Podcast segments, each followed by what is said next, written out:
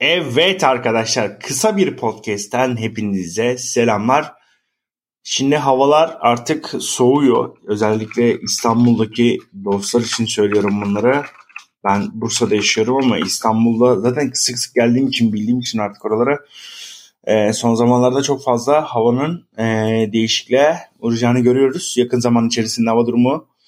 E, ben bu podcast'i niye yapıyorum? Şimdi arkadaşlar hepimiz olduk e-ticaret manyağı. Hepimiz yok getirici götürücü olduk. E, yok efendime söyleyeyim trend yoldan siparişler veriyoruz. Hepsi buradan veriyoruz. Tamam. En nihayetinde bunların tamamı bir ticari şirket. Ve bu ticari şirketler e, kazanç sağlamak için ki yakın zamanda bir restorandan e, duyduğumu söylüyorum. Getir %32 komisyonla çalışan bir şirketmiş. Muazzam bir rakam bu. Gerçekten muazzam bir rakam. E, ve bakıyorum e, o çocuk e, motorculara ki yakın zaman içerisinde ben de bir motosiklet kullanıcısıydım. Yamaha XMAX 250 kullanıyordum. E, ve adını söyleyiverin insanların zaten trafikte başkalarına saygısı yok. Hani araç kullanırken artık motorlara e, bir eski bir motor motor kullanıcısı sürücüsü olduğum için daha bir saygı duyar hale geldim. Yani öncelikle hiç motor kullanmadıysanız sizden size tavsiyem İstanbul'un şöyle bir geniş caddelerinde kendinizi tehlikeye atmayacak şekilde bir tur atmanızı tavsiye ediyorum.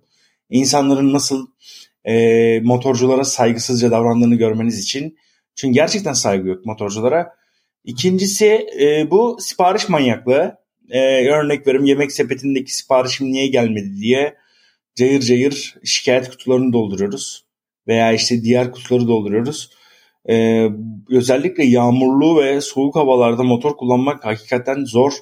Ee, bu zor güçlükte bir de, bir de, bir de biz üstüne daha e, bu insanların hayatlarını daha zora sokmayalım. Çünkü e, bazı şirketler şaka yapmıyorum karlı havalarda bile ki karlı havada motor sürülmez böyle bir şey yok. E, şey yapmıyor. E, araç vermiyor. İlla motorla götüreceğin gibi bir mantaliteye giriyor. En azından e, ben ben şu şunun için bu podcast yapıyorum arkadaşlar.